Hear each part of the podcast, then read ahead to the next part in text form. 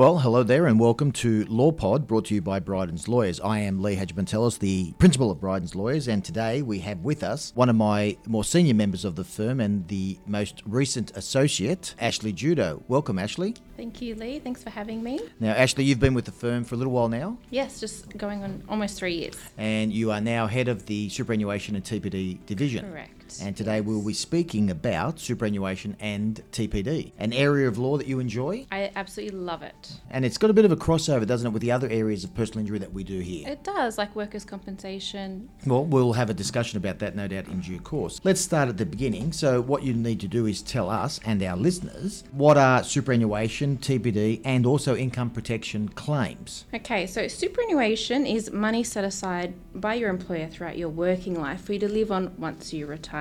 TPD, which is known as total and permanent disablement, and income protection is an insurance benefit found through your super. It is usually a default insurance, however, that is not always the case. You can apply for TPD and income protection insurance directly through insurers without a superannuation account, which they are often referred to as retail policies. Now, the difference between the two is that TPD is a lump sum payment, and income protection is in most cases a monthly payment over a specified period. To gain access to both of those insurances, you have to have stopped working as a result of an injury or illness. All right, now just on that point, then, the injury or illness does not necessarily have to be work related, does it?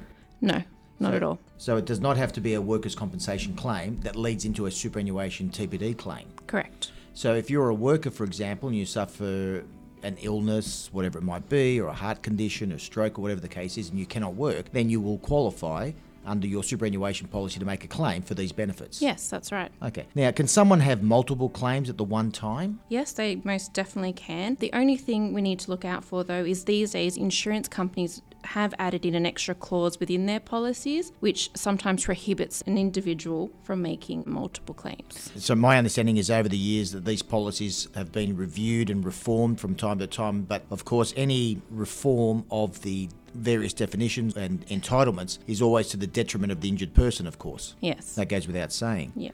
Ah, fair enough then. All right. So the firm, of course, does a lot of workers' compensation, motor accident claims on behalf of people who are working, injured, unable to work, and that's the crossover then between personal injury and superannuation.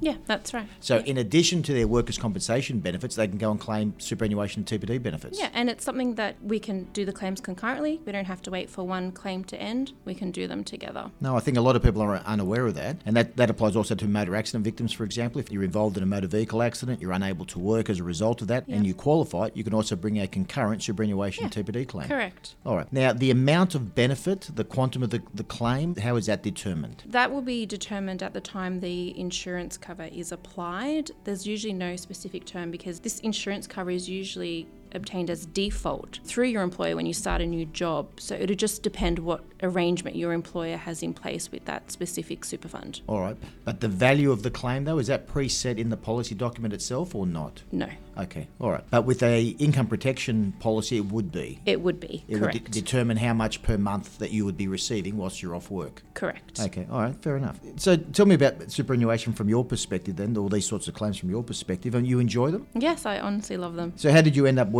in our superannuation division, well now heading it? Well, I actually fell into the area of law and I've just run with it and absolutely loved it. Because it's not only the application, of course, of you know various policies to particular fact situation. There's a lot of medicine involved. There is. So I do have a background in medical negligence. Also have worked in motor vehicle accident claims, public liability, which requires you to review medical evidence frequently. So with a background in having already done that, having come to the superannuation division, I found that quite easy to do. Because under all of these policies, there is a definition, isn't there, as to the level of incapacity that needs to be met by the injured person. Yes, and this is done through the medical. Absolutely. So the, evidence, the medical evidence that we recover has to be specifically directed to that definition to make sure that it complies. Yes. Okay, all right. Well, what's your favourite part of working in the superannuation TPD division? It would be the clients. So I just love assisting the individuals and the families during such a vulnerable time for them, which is also their most difficult and desperate time in life. So it's very rewarding. Very pleasing to hear. Now, of course, we're chatting through this pandemic, which has impacted all of us, and it's also led to a number of government initiatives, one of them concerning superannuation. But just generally speaking, how does someone, if they can,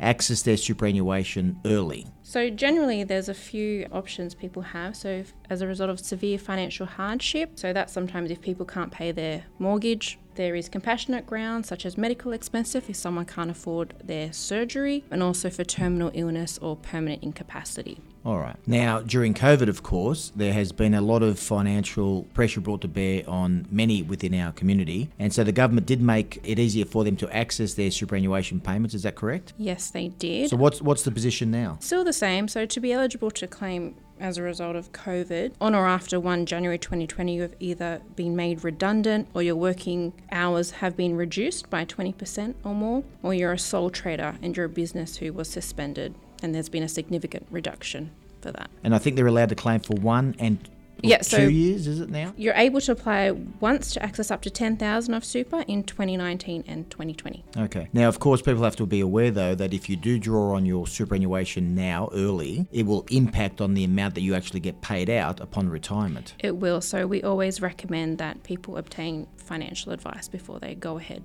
No, I think that's very sound advice. All right. Well, look, we've spoken about physical injuries, sort of illnesses that people can suffer, or motor vehicle accident victims and the like. But they're all the physical injuries, of course, that impact on someone's ability to work. But it's not just physical sometimes, is it? There's also psychological injuries that people do suffer, whether or not work related or otherwise, which can also lead, then, can it not, to a superannuation claim. Correct, it most definitely can. So, some of the common psychological injuries we see are people who are suffering from depression, anxiety, or post traumatic stress disorder. So the same rules apply to psychological injuries. Exactly the same. So again, we get medicine from their treating psychologist or psychiatrist, and we have to make sure that that medicine actually fits in with the relevant definition under the superannuation policy, which provides for the TPD payout. Yes, correct. In your experience, is there any difference in the way that insurers or trustees deal with a psychological injury as opposed to a physical injury? They tend to deal with the psychological injury claims a lot quicker. Is there any resistance? Do you find any resistance though by insurers? With psychological, not so much. Okay. Because my experience has been over many, many years, of course, is that there is a perception, I think, on the part of some insurers that once the claim is complete, the psychological condition will also benefit, that the person will get better once their claim is over. Now, from our perspective, we never know whether that's right or, or not because we never see the, the Yep. person. So after they've suffered, say, a work injury or a motor accident type injury and they suffer a significant psychological injury, the insurers always argue that once the case is over, they will improve. But as I say, we don't see these people. So I was just wondering, and, and I'm very interested to note what you say, that the insurers don't seem to take a difference No, point they, of view. they, they honestly don't. They seem to, I think, from a medical perspective, proving psychological injury is quite difficult and it's different for every individual as to how long those injuries are going to be impacting their life. So, what the insurers mostly want to see with these types of claims is evidence from a psychiatrist. They are a bit reluctant if they've only received evidence from a psychologist. Okay. The qualifying period, though, for absence from work or inability to work to claim superannuation benefits is what? There's usually a waiting period of at least three months, Okay, three so- to six months. So you're off work for three to six months because of this injury or illness. Does the medicine need to establish that you will never work again before a claim can be made?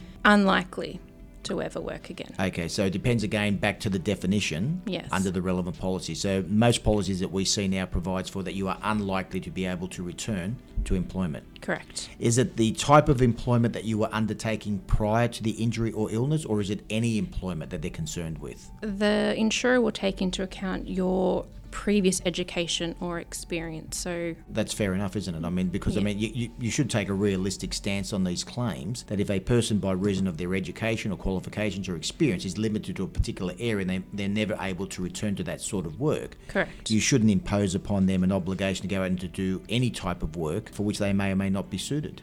correct. Okay. All right. Now, in relation to superannuation TPD claims, they are federally mandated, aren't they, in the sense that they're covered by the Commonwealth schemes as opposed to individual states? Yes. So that means that the same laws apply to a claim in New South Wales as it does to Western Australia or South Australia or Tasmania. Yes. Okay, which is very interesting from our perspective because we do work within Western Australia, South Australia, and Tasmania as well, don't we? Yes, we do. So anyone that we see, for example, in relation to a claim, a superannuation claim or TPD claim in these states, can simply contact us by the usual means, whether it be by telephone or email or, or through our social media contacts, and then we can actually bring a claim for them as well. Yeah, we can. And the same laws apply, the same principles apply get your medicine together, make sure it, it fits in with the policy definitions, and lodge a claim. Yes, correct. All right. We've had incredible success, haven't we, now for some time in terms of our claims lodged on behalf of insurers. We have. And I don't want to embarrass you, but I think that's because of the standard of the submissions which you've been able to create and lodge on behalf of our clients. Would you agree with that? No, I, I I'd like to. Oh, no, I think it is. I can speak firsthand because I've seen them. But I think a lot is to be said about the, the standard of the submissions that are made on behalf of a client. And to explain to our listeners, submissions are the representations that we make based on the evidentiary material available to establish compliance with the particular policy. That is, we're, we're convincing the insurance company that it's a legitimate claim, fits in with the policy, and the person is entitled to be paid out. Yes. And so by doing that up front, we avoid uh, unnecessary dramas with litigation, for example. Yes, we very rarely go to court. Because if the claim is denied, but we're of the view that it shouldn't be denied, then of course one of the avenues of seeking redress is then through the courts, Yes, which of course involves the client in a lot more time and expense, which we want to avoid. correct. So the better the job that we do up front with our initial submissions, the more prospects there are of actually getting a good outcome. Yes, that's right. Perfect. Well, as I say, it's a credit to you and, and your team. All right. Well, look, thank you very much for joining with us today. No, thanks for having me. I hope you've enjoyed it. I have. And thank you to all our listeners for listening to yet another episode of Law Pod. And of course, we will be having another one next week. If there's any particular subject matter that you would like us to address, please contact us directly at lawpod at brydens.com.au. That's our email address. Or alternatively, follow us on social media, which includes all platforms such as Facebook, Twitter, and Instagram. I'm Lee Hagipantelis on behalf of Brydens Lawyers. I thank you for listening.